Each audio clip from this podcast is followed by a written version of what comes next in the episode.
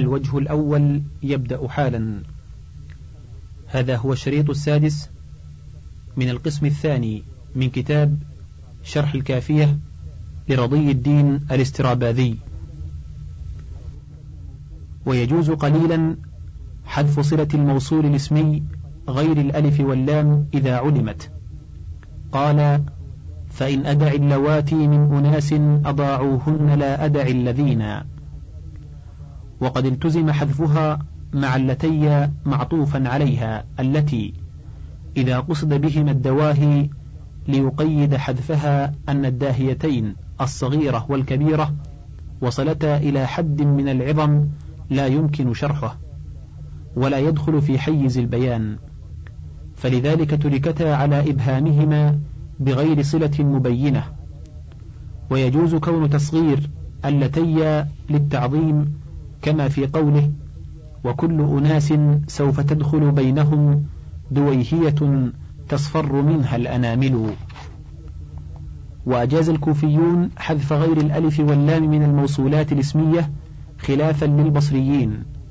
قالوا في قوله تعالى وما منا إلا له مقام معلوم أي إلا من له مقام معلوم. ونحوه قول المتنبي بئس الليالي سهرت من طربي شوقا إلى من يبيت يرقدها. ويجوز أن يكون من هذا لعمري لأنت البيت أكرم أهله وأقعد في أفيائه بالأصائل. ولا وجه لمنع البصريين من ذلك من حيث القياس إذ قد يحذف بعض حروف الكلمة وإن كانت فاء أو عينا كشيه وسه وليس الموصول بألزق منهما. ولا يحذف من الموصولات الحرفية إلا أن في المواضع المخصوصة كما يجيء في الأفعال المنصوبة. وذلك لقوة الدلالة عليها وكون الحروف التي قبلها كالنائبة عنها. عنوان الحكاية بمن وما وأي. وأما أحكام من وما وأي في الاستفهام فنقول إذا استفهمت بمن عن مذكور منكور عاقل ووقفت على من جاز لك حكاية إعراب ذلك المذكور وحكاية علامات تثنيته وجمعه وتأنيثه في لفظ من.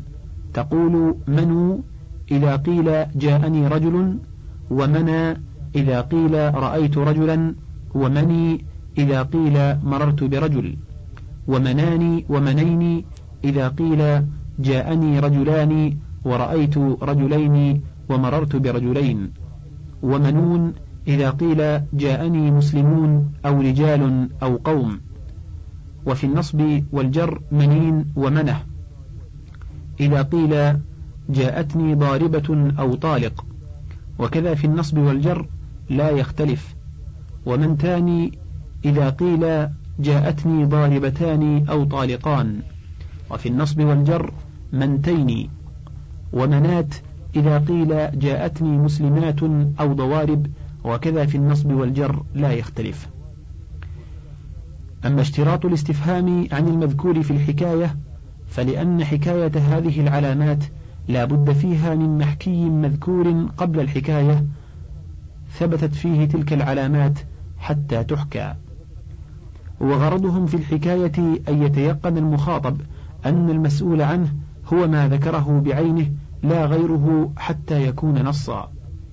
وإنما اشترط في لحاق العلامات المذكورة بمن؟ كونها سؤالا عن نكرة لأن المعارف إذا استفهم بها عنها ذكرت في الأغلب إما محكية أو غير محكية كما يجيء لأن الاستفهام عن المعارف ليس في الكثرة مثل الاستفهام عن النكرات فلم يطلب التخفيف بحذف المسؤول عنه ولو كررت أيضا النكرات لم يجز حكايتها إلا بعد من؟ لأن النكرة إذا كررت فلا بد في الثانية من لام العهد. ليعرف أن المذكورة ثانيا هي المذكورة أولا. تقول من الرجل؟ لمن قال جاءني رجل فأكرمت الرجل. ومع زيادة اللام عليها لم تمكن الحكاية. لم تمكن الحكاية لأن الحكاية ذكر اللفظ المذكور بعينه بلا زيادة ولا نقصان. فلما لم يمكن حكايتها فإن لم تقصد الحكاية قلت من الرجل أو من هو أو من ذلك وإن قصدتها وهو الكثير حذفت النكرة وأثبتت العلامات في لفظ من. وسهل حذفها قصد التخفيف لأن الاستفهام عن النكرة أكثر من الاستفهام عن المعرفة فلذا كان حذفها بعد من أكثر من إثباتها.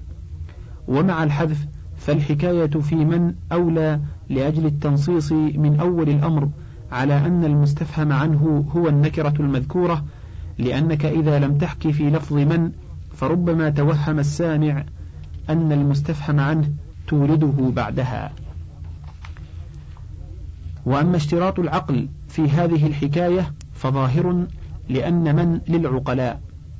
وأما اشتراط الوقف على من ولم يشترط يشترط ذلك في أي بل تقول فيها أي يا فتى وأي يا فتى وبأي يا فتى كما يجيء فلأن من مبنية مستنكر عليها الإعراب. فلما قصدوا تبعيدها عن الإعراب أثبتوا حكاية الإعراب عليها في حالة لا يكون فيها على المفرد المذكور في الأغلب وهو أصل المثنى والمجموع والمؤنث إعراب ولا تنوين وهي حالة الوقف. لأن الكلمة تنجرد فيها عن الرفع والجر والتنوين وأما أي فإنها كانت معربة فلم يستنكر عليها حكاية الإعراب لا وصلا ولا وقفا. وإنما زادوا في المفرد المذكر الواو والألف والياء بدل الحركات لأنهم لو حكوا حركات المنكر كما هي لكانت الكلمة في حالة الوقف محركة بصورة الرفع والجر. وهذا خلاف عادة الوقف فأبدلوا من الحركات حروفا تشبهها ساكنة وجاءوا قبلها بحركات تناسبها. هذا مذهب المبرد وقال السرافي بل أثبتوا فيها الحركات لحكاية الإعراب كما في أي. ثم لما كان الحال حال الوقف وآخر الموقوف عليه ساكن أشبعوا الحركات فتولدت الحروف وكلا القولين ممكن. ولم يمكن إثبات حروف المد الدالة على الإعراب في منه إذ هاء التأنيث لا تكون في الوقف إلا ساكنة فاكتفوا بحكاية التأنيث وتركوا حكاية الإعراب وكان هذا أولى من العكس لأن الإعراب فرع الذات فإذا امتنع اجتماع مراعاة الفرع ومراعاة الأصل كان حفظ الأصل أولى. وأجروا منات في ترك حكاية إعرابها وإن كانت ممكنة بالإتيان بحروف المد مجرى مسلمات وهندات في الوقف فإنه لا يثبت فيه شيء من حركاته بخلاف منو ومني ومنى.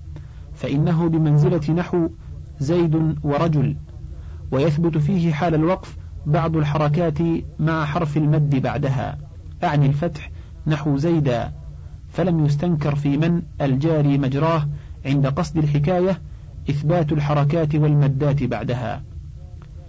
وإسكان النون في منتان ومنتين تنبيه على أن التاء ليست لتأنيث الكلمة اللاحقة هي بها بل هي لحكاية تأنيث كلمة أخرى.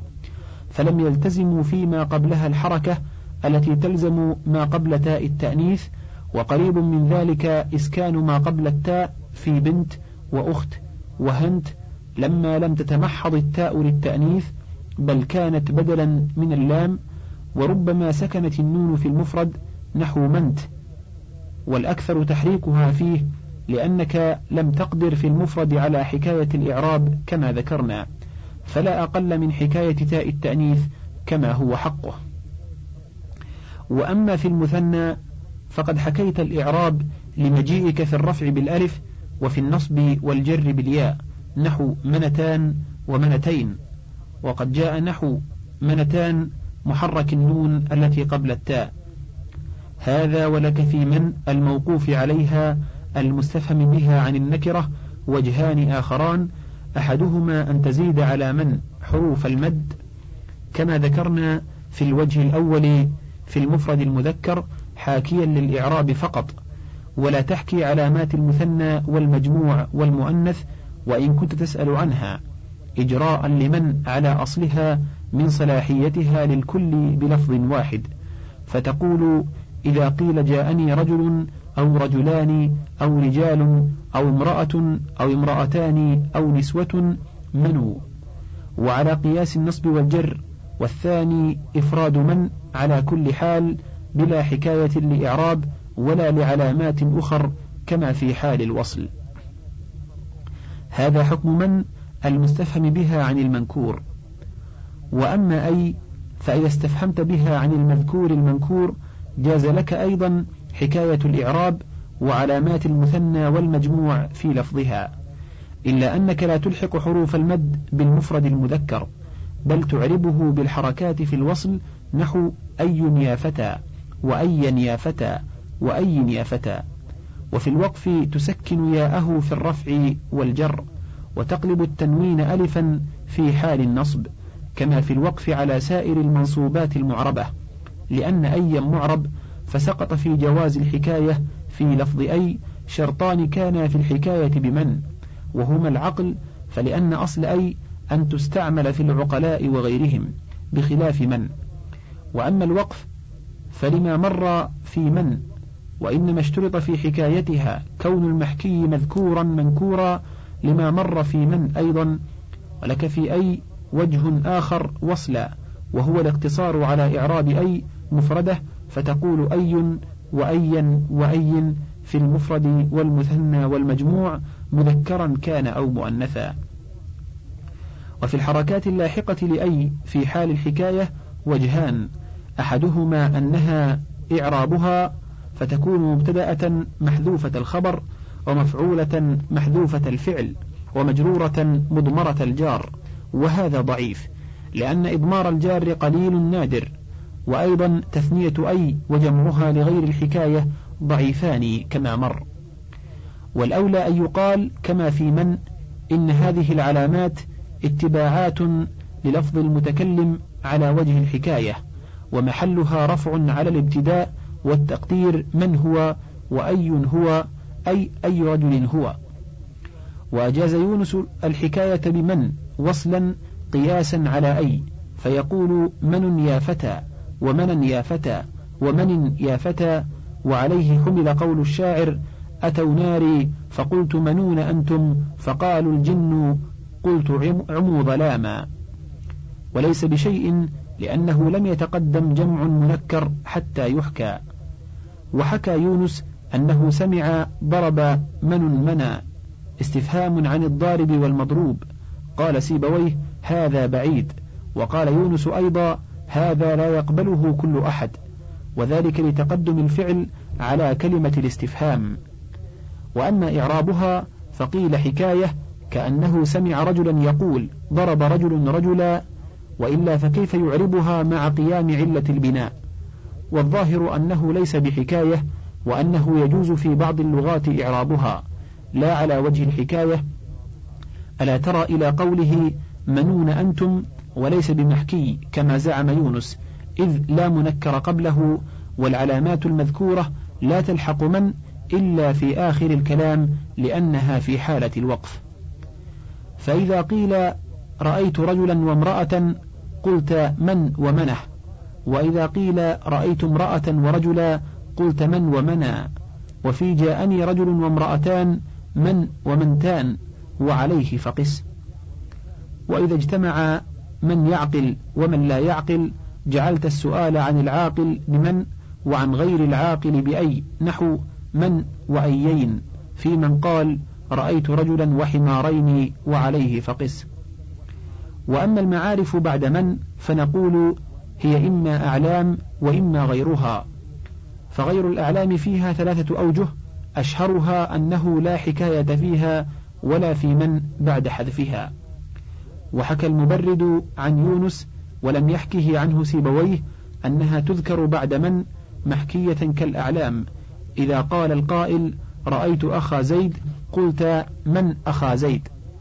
وأجاز ذلك سيبويه لا على وجه الاختيار كما قيل دعني من تمرتان وليس بقرشيا كما يجيء. وثالثها أن تحذف وتثبت علامات الحكاية في من؟ كما في النكرات. وذلك لكون المعرفة المذكورة عند السامع مجهولة كالنكرة. وذلك كما حكى سيبويه أنه يقال ذهبت معهم فيقال مع منين. ويقال قد رأيت رأيته فتقول منى ويقال خلف دار عبد الله فيقال دار مني. أما الأعلام المذكورة بعد من ففيها مذهبان مذهب أهل الحجاز ومذهب بني تميم. فأهل الحجاز يحكون العلم بعد من؟ بشروط. وإنما خصوا الحكاية بالعلم دون غيره من المعارف لأن وضع الأعلام على عدم الاشتراك بخلاف سائر المعارف. فإن كل واحد منها لأي معين كان كما يأتي في باب المعارف والحكاية لدفع الاشتراك فكانت بالأعلام أنسب. والشروط المذكورة ألا يكون المسؤول عنه منعوتا ولا مؤكدا ولا مبدلا منه ولا معطوفا عليه عطف البيان فإن إعادة هذه المتبوعات مع توابعها تغني عن حكاية إعرابها. إذ يعرف المخاطب أن المسؤول عنه هو المذكور بإرشاد إعادة التوابع المذكورة بعينها إليه. فتقول لمن قال رأيت زيدا الظريف أو زيدا أبا محمد من زيد الظريف؟ ومن زيد نفسه؟ ومن زيد أبو محمد بالرفع لا غير. نعم لو وصف بابن وأسقط تنوينه لوقوعه بين علمين لم تمتنع حكايته عند أهل الحجاز. لأنه وإن أغنى الوصف المذكور أيضا كسائر الأوصاف إلا أن تنزيل هذا الموصوف مع هذه الصفة منزلة اسم واحد بدليل حذف التنوين من الموصوف ونصب الموصوف في المنادى جوز الحكاية فيه. فتقول لمن رأيت زيد بن عمرو؟ من زيد بن عمرو بالنصب؟ وإن قال رأيت زيدا ابن أخي عمرو. قلت من زيد ابن أخي عمرو بالرفع لا غير. وأما عطف النسق بلا تكرير من فهو كسائر التوابع عند يونس في امتناع الحكاية معه سواء كان علمين أو أحدهما. وحكى سيبويه عن قوم واستحسنه أنه تجوز الحكاية إذا كان المعطوف عليه علما سواء كان المعطوف علما أو لا. نحو من زيدا وعمرا ومن زيدا وأخا عمرو لمن قال لقيت زيدا وأخا عمرو. والفرق بينه وبين سائر التوابع أن الثاني فيه غير الأول فالسؤال واقع بالاسم المفرد ثم عطف عليه بعد الحكاية. وأما سائر التوابع فهي في الحقيقة متبوعاتها. وإن لم يكن المعطوف عليه علما كما إذا قيل مررت بأخيك وزيد لم تجز الحكاية في السؤال اتفاقا بل يجب الرفع لأن المتبوع لا تجوز حكايته فكذا التابع. وأما إن أعدت من في المعطوف نحو من زيدا ومن عمرا أو من زيدا ومن أخوه أو من أخوه ومن زيدا فإنه تجوز الحكاية في العلم دون ما ليس بعلم. وذلك لكون كل واحد من المعطوف والمعطوف عليه استفهاما مستقلا فيكون لكل واحد منهما حكم نفسه كما لو انفرد. ومن الشروط ألا يدخل حرف العطف على من نحو ومن زيد أو فمن زيد. فلا تجوز الحكاية اتفاقا لزوال اللبس إذ العطف على الكلام المخاطب مؤذن بأن السؤال إنما هو عمن ذكره دون غيره. وتجوز حكاية اللقب اتفاقا وفي الكنية خلاف والوجه جوازها لأنها علم أيضا على ما يجيء بيانه. وكذا اختلف في حكاية مثنى العلم ومجموعه فالمجوز نظر إلى واحدهما والمانع نظر إلى زوال العلمية بالتثنية والجمع كما يجيء في باب العلم. ثم نقول إذا حكي ما بعد من فمن مرفوع الموضع بالابتداء. فإن كان ما بعده مرفوعا فهو على الحكاية لا على أنه خبره بل الرفع الذي يكون لأجل الخبرية مقدر فيه. وإن كان مجرورا أو منصوبا فهو مرفوع الموضع على الخبرية فالكل معرب مرفوع الموضع. تعذر إعرابه لاشتغال محل الإعراب بحركة مجلوبة للحكاية كما ذكرنا في أول الكتاب. وقيل إنما بعد من في الأحوال معمول لعامل محذوف كما مر في أي وهو ضعيف لما مر هناك. وقد جاء حذف العلم بعد من وإثبات علامة الحكاية فيها. قيل خلف دار عبد الله فقال السامع دار مني. وأما بنو تميم فإنهم سلكوا بالعلم في الاستفهام عنه بمن مسلك غيره من الأسماء فأتوا به مرفوعا على كل حال بالابتداء جريا على القياس. وأما إذا سألت بأي عن المعارف فلا خلاف بينهم في أن ما بعدها لا يحكى. فإذا قيل رأيت زيدا ومررت بزيد قلت أي زيد؟ أي زيد بالرفع لا غير لأن الإعراب يظهر في أي فكرهوا أن يخالفه الثاني بخلاف من زيدا ومن زيد. هذا وربما حكى بعض العرب الاسم على من كان أو غيره دون سؤال أيضا كما قال بعضهم دعنا من تمرتان على حكاية قول من قال ما عندنا تمرتان. قال سيبويه سمعت أعرابيا يقول لرجل سأله فقال أليس قرشيا؟ فقال ليس بقرشيا. فعلى هذه اللغة تجوز الحكاية إذا سألت بمن أو أي عن غير العلم أيضا كما حكى يونس كما مر. وإذا سألت بمن عن عاقل ينسب إليه علم سواء كان المنسوب علم عاقل أو لا بل الشرط كون المنسوب إليه عاقلا. كما يقال لقيت زيدا أو ركبت أعوج.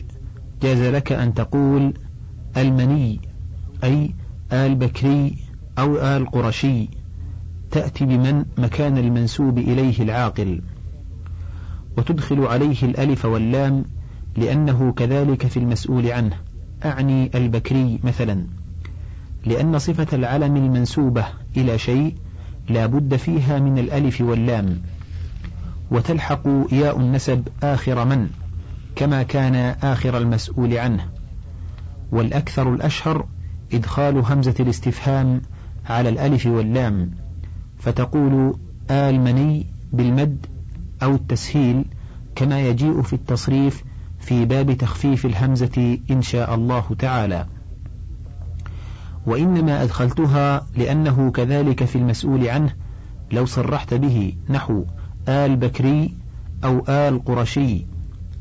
وإنما جاز الجمع بين من؟ الاستفهامية وهمزة الاستفهام لضعف تضمنها للاستفهام بمعاملتها معاملة المعربات التي تتضمن معنى الحروف.